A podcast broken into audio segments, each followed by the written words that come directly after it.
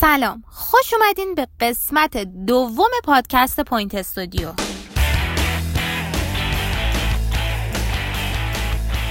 من کیانا شادرو به همراه محیا میر و امیر دوستی آیتم های مختلفی رو برای این قسمت در نظر گرفتیم. در بخش اول فرشته سیفی ناجی اخبار هفته اخیر رو برامون مرور می‌کنه. بعد از اون شهریار مقدمی ما رو به فینال لیگ حرفه‌ای در سال 94 می‌بره. در آیتم سوم گفتگوی تلفنی داریم با سعید داورپناه ملی پوش فصل قبل نفت آبادان.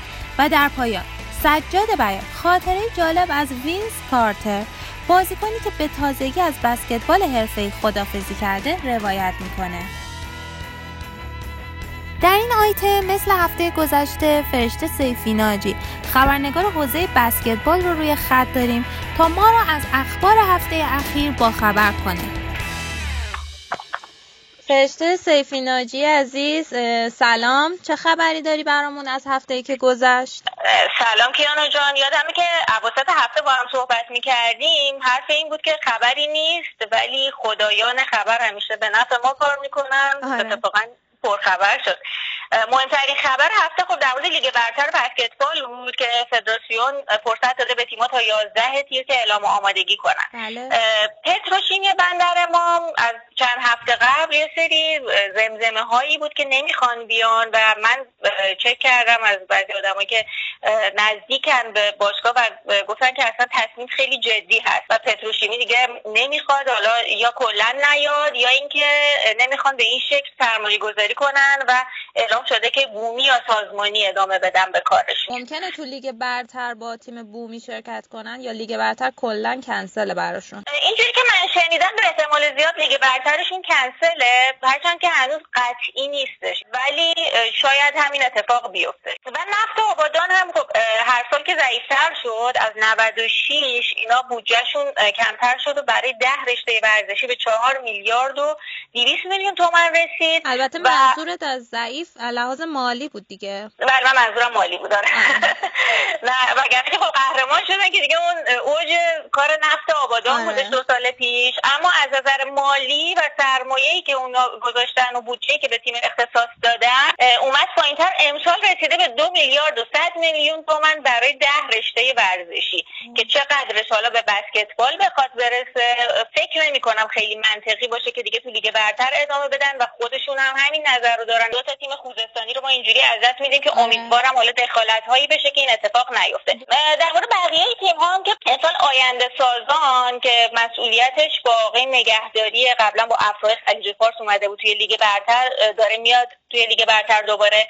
مهرام تصمیم داره که باشه. مثل رفسنجان قراره که بیاد. شهر کرد میگن که یه ذره از نظر مالی شرایطشون بهتره و دیدم که اصلا تامیناتشون رو هم می‌خوام به همین زودی شروع کنن. با رعایت نکات بهداشتی. زوباهن تصمیمی ندارن که نیان ولی هیئت مدیرهشون باید تو این یکی دو روز اعلام کردن که باید تصمیم نهایی رو بگیرن. شهرداری گرگان یه سری خبرایی می‌رسه که قرار تغییراتی ایجاد بشه. اونا که همیشه هستن خدا رو شد و اینکه حالا اون پایگاهی که دارن و اون شرایطی که تو اون شهر هست این تیم ادامه میده. در مورد بقیه تیم ها هنوز خبری نرسیده که هستن یا نیستن. فقط تیم آذرشهر با وجود اینکه اعلام شد به خاطر اینکه از لیگ کنار کشیدن باید تو دسته یک شرکت کنن اینا میگن که ما یا لیگ برتر میایم یا نمیایم و قراره که حالا به فدراسیون اینو اعلام کنن. فرشت شیمیدو رو راجبش صحبت نکردی. خبری هست ازشون؟ آره شیمیدور شنیده ها که از اینه که نمی‌خوان بیان به احتمال زیاد. و مصاحبه که کرده بودن در مورد وضعیت کرونا صحبت کردن که مشخص نیست. مثلا ما بیایم و بعد مثلا اون شرایط کرونا اجازه نده. یعنی در مجموع تفکرشون اینه که هزینه زیادی می‌کنیم. یا ما می‌بینیم که شرایط کرونا اجازه نده دوباره مثل فصل قبل شد. خبر بعدی در مورد بهنام یخچالی اتفاق خوبی براش افتاد و اینکه می‌تونه به عنوان اولین بازیکن ایرانی در لیگ Pro A آلمان بازی کنه.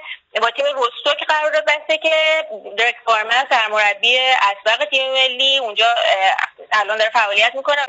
یه بحثایی بود در مورد فرق این رده ای که این تیم حضور داره با رده اصلیش. در واقع این یه رده حرفه‌ای کاملا و معتبر منتها بعد از یه لیگی به اسم بی بی ال آلمان که الان هم مسابقاتش داره انجام میشه این لیگ در واقع بعد از اون لیگ خبر دیگه از بسکتبال داخلی؟ بسکتبال داخلی یه اتفاقی افتاد که صدای مربیای تهرانی در اومد و اینکه هیئت تهران اعلام کردش که باید در مجموع دو میلیون تومان یعنی 600 هزار به هیئت تهران یک میلیون و چهارصد هزار به حساب فدراسیون بسکتبال بریزن که اینا ثبت بشه که مثلا مربیایی که آموزش آزاد البته دارن انجام میدن.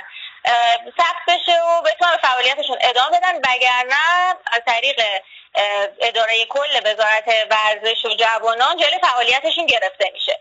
این مربی حالا دارم میگه که ما پنج، چهار پنج ماه که به خاطر کرونا نمی‌تونستیم مثلا هیچ آموزشی داشته باشیم و در نظر نگرفتن که مثلا یه مربی توی شهر ری داره 20 هزار تومن مثلا اون شهریه کلاسش رو می‌گیره و الان چجوری باید این مبلغ رو به هیئت بده بعد از اینکه حالا چند ماه همیش درآمدی نداشته. بعد متوجه شدیم که این اصلا بحث هیئت تهران نیست. این یه موضوع کلیه که فدراسیون از دی ماه پارسال این تصمیم گرفته بوده که بعد به کرونا خورده و اجرایی نشده و برای همه شهرها حالا باید اجرا بشه. و سوال همه اینه که اصلا چرا باید این مبلغ رو به فدراسیون و به اون هیئت ها بدن؟ اونم یه مبلغی که برای خیلی سنگینه. بله. بحث دیگه اینه که اون ساماندهی باید انجام بشه. نظارت بر کار آموزشی باید انجام بشه اما به راه درستش و در نظر گرفتن شرایط همه مربیا در نقاط مختلف کشور که چقدر درآمد دارن. خب قطعا یه فرقایی هست بین مثلا کسی که حالا تو منطقه یک تهران داره آموزش میده با کسی که تو مناطق پایینتر تهران دارن آموزش میدن و شهریه هاشون متفاوته درآمدشون متفاوته. فرشته تب و تابی توی بسکتبال ایران الان به صورت مجازی ایجاد شده در مورد ارسلان کازمی بله. که مسابقه دانک فیبا گذاشته و ارسلان به مرحله نهایی رسیده یه توضیحی در موردش میشه بدی؟ درسته من اول یه توضیح در مورد این اقدامات فیبا بدم که از زمان مرحوم پاتریک باومن فیبا در نظر داشت که برسه به عنوان اولین فدراسیون جهانی از نظر فضای مجازی و اون پایه مردمی. این تصمیم داشتن که تا سال 2030 بهش برسن. در همین راستا خیلی فعالیتاشو زیاد کرد و توی اون بحث فضای مجازی و اون چیزی که توی دنیای الکترونیک هستش بسکتبال الان جز اون رشته های اول هست و به این موضوع رسیده. این کارهایی هم که دارن می‌کنن نه تنها حالا این نظرسنجی اصلا فیبا خیلی از کارهایی می‌کنه که شما می‌بینید تو فضای مجازی واقعا جذاب هستش و مردم می‌خوان جذب کنن و اینم در راستای همونه. حالا من به عنوان خبرنگار اگر خیلی بهش نمی‌پردازم دلیلش اینه که از نظر من اینا همه digital marketing و اون استراتژی محتواییه که می‌خوان مردم رو جذب کنن. اما در عین حال خب خیلی اتفاق خوبیه. یعنی ارسلان کاظمی داره مطرح میشه نام ایران داره مطرح میشه و اون تلاش شبانه روزی که تو ایران انجام شد ارسلان رسید به فینالش که حالا فکر کنم تا وقتی که پادکست بخواد پخش بشه نتیجه نهاییش مشخص شده باشه. درسته. خیلی حالا ما خوشحالیم برای ارسلان که اسم یه ایرانی میره ولی خیلی اینو به یه حماسه ملی انان تبدیل کردن. آیا واقعا در همین حد هست؟ از یه طرف که خب واقعا اتفاق خوب و جذابی هست از طرف دیگه به این شکلی که مطرح می‌کنن واقعا چند نفری هستن که دیگه به دارن روی موضوع مانور میدن و من حس می‌کنم که بعضی ها دارن از ارسلان کازمی از یه همچین اتفاقاتی استفاده می‌کنن در کنار حالا اینکه یه اتفاق خوبی هست این رو یه مقداری بزرگتر از چیزی که هست نشون میدن و می‌خوان یه چیزهایی رو ثابت کنن. یعنی من فکر می‌کنم که یه نیت های دیگه ای در کنارش باشه وگرنه که خود ارسلان که حال بازیکنی که قطعا اتفاق براش خوشحال کننده است حقشه که در موردش تبلیغات کنه. اون آدم های دیگه دارن این کار رو می‌کنن. از اونجایی که ارسلان می‌تونست به ای برسه می‌تونست جای بزرگتری بره می‌تونست به اروپا وارد بشه متاسفانه اون روند حرفه به اینجایی رسید که دیگه تو لیگ ایران موند و در نهایت می‌بینید که مثلا الان خوشحالی ما باید این باشه که توی نظرسنجی مردمی که خب خود ارسلان میگه هر نفر می‌تونه هزار بار هم بره رأی بده بله. توی یه همچین جایی میاد خوشحالی داره اما اینکه ما سختمون از اونجا از NBA رسید به اینجا یه مقداری باعث ناراحتی کسایی شده که به هر دورهای خوب بسکتبال دیده بودن. حامد حدادی پنج سال توی ام بی بازی کرد که خیلی اتفاق بزرگی بود. ما متاسفانه نه بسکتبال تو کل ورزشمون هر وقت یه نظرسنجی اینجوری هست مردم میریزن رای میدن. افتخارمون به جای این که ما یه جایی واقعا بیایم یه افتخار آفرینی واقعی انجام بدیم افتخار آفرینی مجازی داریم انجام میدیم. حالا این تحلیلیه که این گروه مخالف این جریانات دارن. دقیقا با نظر تو کاملا موافقم. هفته پیش ما یه صحبتی راجع به لیگ بانوان کردیم. گروه بهمن به قهرمانی رسید ولی فدراسیون هیچ رسمی اعلام بله. نکرد این خبر رو. چک کردم با خانم تالین تحماسیان مسئول کمیته برگزاری تایید کرد که این اتفاق افتاده و تکلیف لیگ برتر بانوان مشخص شده گروه بهمن قهرمانیش قطعیه. خود خانم شجاعی که گفتم که مصاحبه کرده بودن. فدراسیون از همون موقع فکر می‌کنم یه لجبازی هم صورت گرفت خبرش رو اصلا اعلام نکردش. من میگم شعاری که فدراسیون بسکتبال میده آقای تبا هر جایی که نشسته گفته ما به بحث بانوان پرداختیم و این در واقع شعار برابری رو میدن. ولی چطور به این موضوع اصلا نپرداختن؟ شما نگاه کنید از هفته قبل از طرف آقای افشین رضاپور که فکر می‌کنم بزرگترین حامی ارسلان کاظمی بوده یه مطلبی اشاره داشت در این مورد که بله. چرا فدراسیون نمی‌پردازه؟ دیگه بکوب فدراسیون شب و روز همینجوری رفته و داره در مورد ارسلان کاظمی مطرح کنه این کار باید انجام بشه. چون به هر حال یه افتخاریه که اسم ایران اونجا داره مطرح میشه. ولی من حرفم اینه که اون تبعیضی که داریم می‌ذاریم مهمترین خبر لیگ بانوان و اینقدر راحت ازش گذشتیم. احتمالا می‌خوان بگن که ما مثلا یه مراسمی برگزار می‌کنیم و اینا رو میایم بهشون جام میدیم و اینا که به نظر من ارزشی نداره. شما باید اطلاع رسانی می‌کردید. اون اتفاقی که افتاده و به باشگاه هم رسما نامه زدید که لیگ تموم شد و شما این مقام رو آوردیم. دقیقا. بخش بانوان خبر دیگه ای داریم؟ بانوان ما تیم سه نفرمون شانس رفتن به المپیک رو داشت. توی حالا اون رنکینگ و رده بندی که مستقیم داره خیلی نزدیک بود. متاسفانه حالا اتفاقاتی افتاد این رده ما نرسید. ما الان توی تورنمنت های انتخابی می‌تونیم شرکت کنیم که هفته ای که گذشت تیبار رسما اعلام کرد که توی اتریش قراره که مسابقاتش ماه می 2021 برگزار بشه. ایران با ژاپن اوکراین استرالیا و ترکمنستان هم گروه شده. امیدواریم که موفق باشیم ولی کارمون هم خیلی سخته. دقیقا. بریم تو بخش خارجی. از ام چه خبر فرشته؟ ام یه درصد خیلی بالای کرونا مثبت داشت. درصد بالا یعنی برای که از یک دو سه نفر که گذشته 16 نفر از 302 تا تستی که گرفتن کروناشون مثبت بود. یه سریا رو اعلام کردن مثل جواری پارکر و چند تا بازیکن دیگه الکسلن نیکولا یوکیش اینا بازیکنایی بودن که اسمشون مطرح شدن. بقیه رو مخفیانه نگه داشتن اعلام نکردن. ولی NBA کاری به این موضوع نداره. برای اینکه ما الان خیلی فاصله داریم با زمانی که قراره که لیگ شروع بشه. اتفاقا گفتم ما خیلی خوشحالیم که بقیه منفی بودن و این بازیکن همه رفتن توی قرنطینه. فرصت هست که اینا دوره رو بگذرونن برگردن به تمریناتشون و لیگ سر جای خودش باقی میمونه. خبر دیگه از لیگ چین فکر می‌کنم. آره از لیگ چین O.J. Mayo هم تیمی سابق حامد حدادی در ممفیس که خیلی بازیکنی بود که براش آرزوهای بزرگی داشتن و فکر می‌کردن که خیلی بزرگ میشه وقتی وارد لیگ ام شد.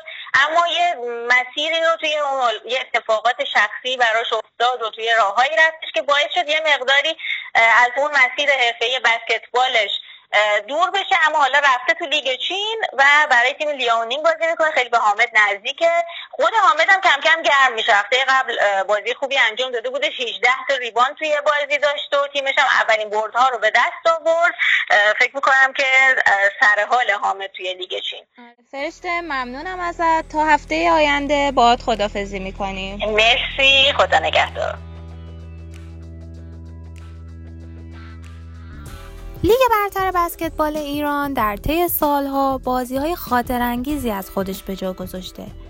حتما شما با من هم نظرین که یکی از خاطر انگیز ترین دیدارهای دهه اخیر فینال لیگ حرفه‌ای سال 94 که محرام تهران و دانشگاه آزاد در بازی هفتم و برای قهرمانی رو در روی همدیگه قرار گرفتند. به همین دلیل شهریار مقدمی به پنج سال قبل برگشته و فینال لیگ حرفه سال 94 رو برامون روایت می‌کنه. عصر جمعه 11 خرداد 94 سالن حکیمیه دانشگاه آزاد تهران مملو از تماشاچیه و همه منتظر مشخص شدن قهرمان اولین دوره لیگ حرفه بسکتبال هستند. محرام و دانشگاه آزاد بعد از مساوی شدن سری فینال میبایست در بازی هفتم و سرنوشت ساز به مسابقه یکدیگر می‌رفتند. تقابل محرومی که طی اون سالها در اوج قرار داشت و دانشگاه آزادی که یکی از بهترین فصلهای تاریخ خودش رو پشت سر میذاشت. هر دو تیم پر مهره و دارای بازیکن شناخته شده و شاخصی بودند. در سمتی حامد حدادی و اوشین ساهاکیان برای محرام بازی می‌کردند و در جستجوی اولین قهرمانشون در لیگ بسکتبال ایران بودند. در سوی مقابل رایان ریچارد در کنار سایر بازیکنان این تیم مانند حامد حسین زاده، آرن داوودی و روزبه ارقوان و سایر بازیکنان تلاش می‌کردند تا بعد از مدتها دانشگاه آزاد رو به سکوی قهرمانی برسونن. اتفاقی که در طی سالهای قبل از اون هرگز اتفاق نیفتاده بود. نیمکت دو تیم توسط دو مربی بزرگ یعنی مهران شاهینتب برای دانشگاه آزاد و مصطفی هاشمی برای محرام تهران رهبری می‌شد. دو تیم آماده شروع یکی از جذابترین مسابقات تاریخ لیگ بسکتبال ایران می شدن. بازی که 40 دقیقش هم برای تعیین قهرمانی کافی نبود و تیم ها می بایست تو وقت اضافه برای قهرمان شدن می جنگیدن. در این مسابقه پرفراز و نشیب دانشگاه بازی را عالی شروع کرد و توانست 25 19 محرام رو در کوارتر اول شکست بده. در کوارتر دوم دانشگاه آزاد قافله رو به محرام باخت و محرام بود که 23 14 برنده کوارتر دوم شد تا نیمه اول رو با پیروزی پشت سر بگذاره نیمه دوم اما برای محرام طوفانی آغاز شد و این تیم با نتیجه 27 11 در کوارتر سوم از حریف دانشگاه آزادی خودش پیش افتاد تا همگان به شکلی تا پایان کوارتر سوم محرام رو برنده این رقابت و جام قهرمانی لیگ حرفه‌ای بسکتبال ایران حساب کنند. اما کوارتر چهارم برای دانشگاه آزاد طوفانی بود و اونها با یک کامبک رویایی تونستن با نتیجه 27 8 از صد محرام عبور کنند تا بازی به وقتهای اضافی کشیده بشه. در وقت اضافی اول که تنها وقت اضافی بازی بود اتفاقات خارق‌العاده‌ای رخ داد. ابتدا فولگل حامد حسین زاده باعث شد بازی بیش از پیش جذاب بشه. اتفاقی که غیر قابل تصور بود از دست دادن دو پرتاب آزاد از سوی مهراد آتشی بود. اما اتفاق غیر قابل تصورتر به ثمر رسیدن دو پرتاب آزاد از مهدی اسماعیلی بود که آمار نسبتا خوبی در پرتاب آزاد نداشت و همین اتفاق و همین دو پرتاب آزاد حساس و البته اشتباه رایان ریچارد در مالکیت توپ در ثانیه های آخر بازی موجب شد تا محرام به عنوان قهرمانی اولین دوره لیگ حرفه بسکتبال ایران برسه. توصیه می‌کنم این بازی رو از سایت تلویبیون با گزارش بی نظیر آیدین مقیمی و سجاد بیاد همکنون مشاهده کنید.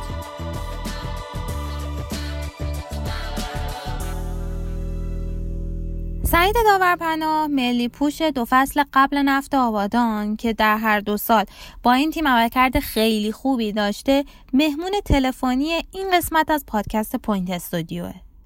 آقای داورپناه دوران قرنطینه و کروناتون رو چطور گذروندین؟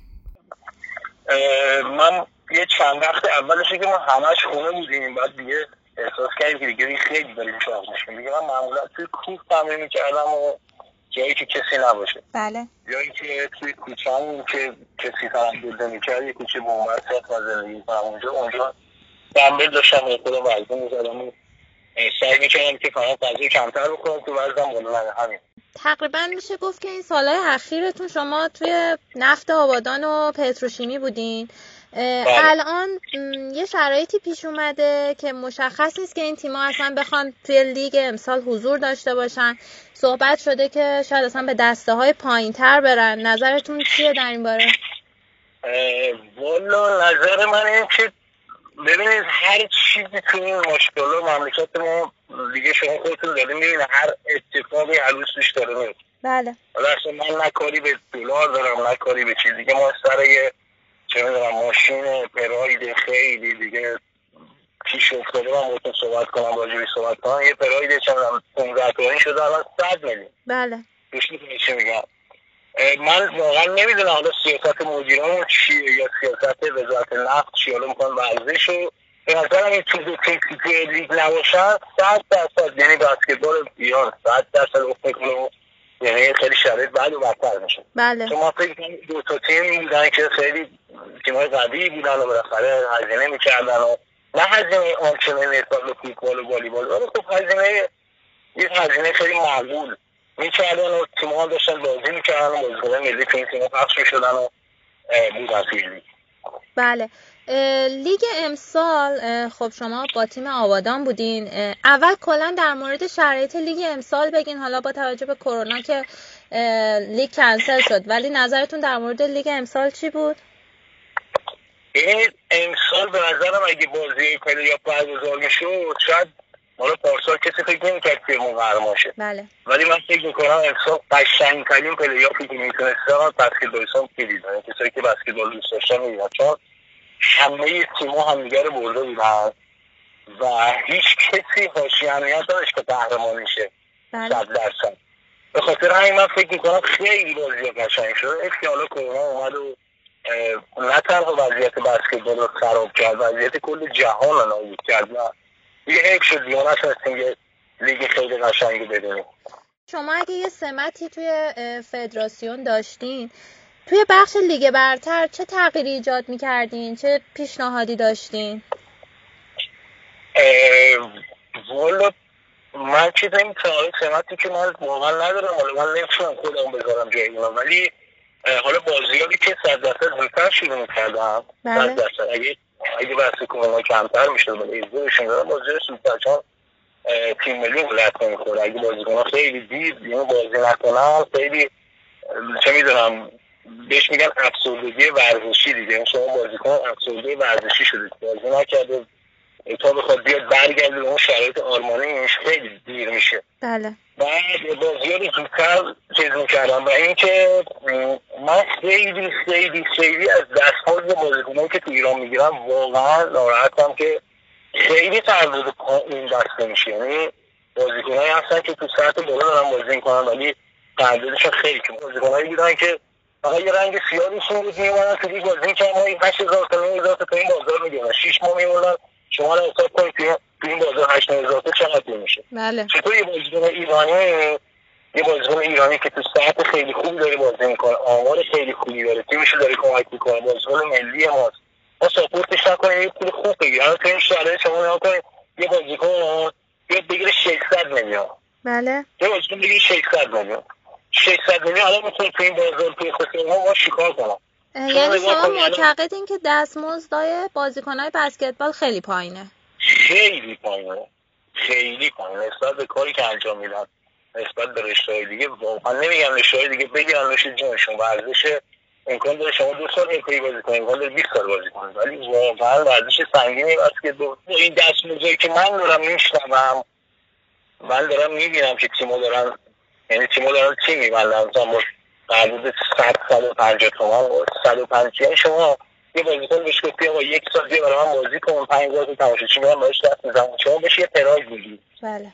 یه پراید. واقعا. یعنی فردا یه بازیکن یه پرایده. حالا شما خودتو بذارین جای بازیکن.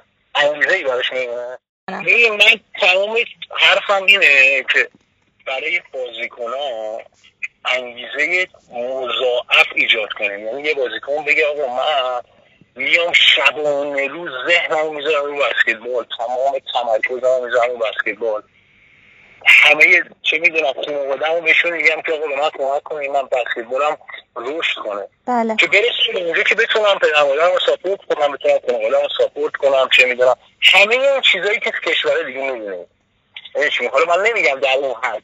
اصلا نمیگم در ولی خب حداقل باید یه چیزی باشه که یه بازیکن یه قرار قرارداد نمنده یه 206 قرارداد نمنده واقعا زشته برای یه بازیکن به خاطر یه چه می‌دونم پس اولش بگیره مثلا 40 میلیون با 40 میلیون خود چیکار کنه؟ دو تا کفش بخره. بله.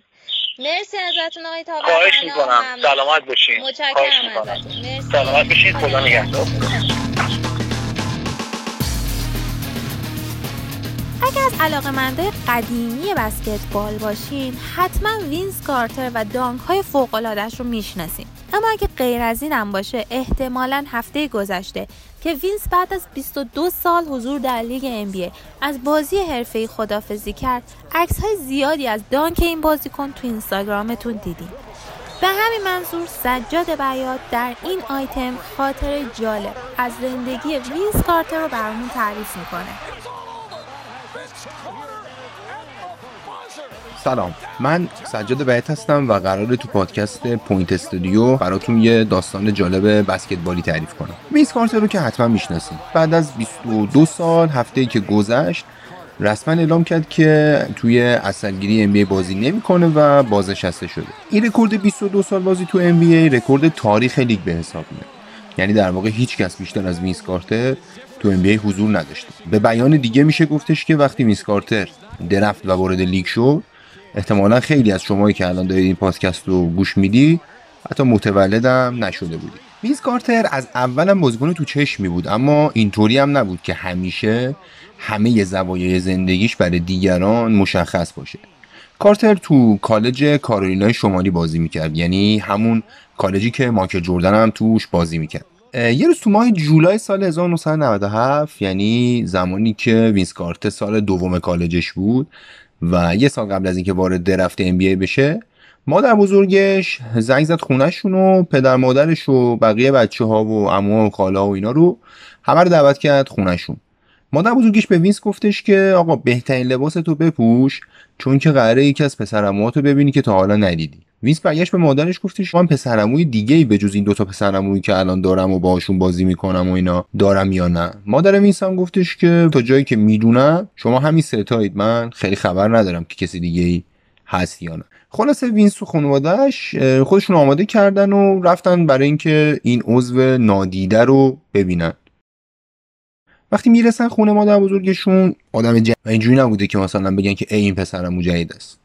وینس جوون خیلی هیجان داشته که پسرعموش رو ببینه و احتمالا هم مثلا تو فکرش اینجوری بوده که این پسرعموه از دو تا پسرعموی دیگه هم که خیلی تو بسکتبال به اندازه من خوب نیستن بهتر هست یا نه؟ یه چند ساعتی که میگذره یه پسر لاغراندام خیلی نحیفی وارد خونه میشه. حسابی گرم می‌گیره و این صحبت ها وینس هی نگاه می‌کنه می‌بینه یارو که یه اومد تو خونه خیلی قیافش آشناست.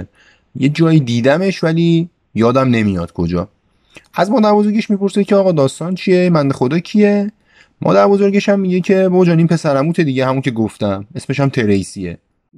وینس تا میشنوه که اسم طرف تریسیه یادش میفته که ای بابا این همونیه که تو چند تا تیم آماتور با من بازی می‌کرد با هم هم تیمی بودیم و اینا.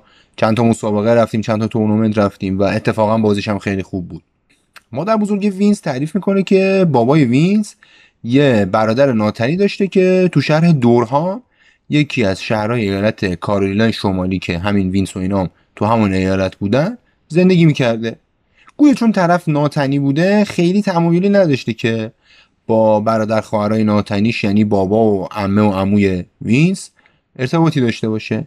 تا زمانی که خلاصه تریسی به یه سنی می‌رسه که زنگ می‌زنه به مادر بزرگه و ارتباط برقرار می‌کنه و خلاصه پاش به خونه اینا باز میشه. وینس و که یادشون میفته با هم هم تیمی بودن یه دوره ای با هم رفیق صمیمی میشن و کلی بسکتبال بازی می‌کنن.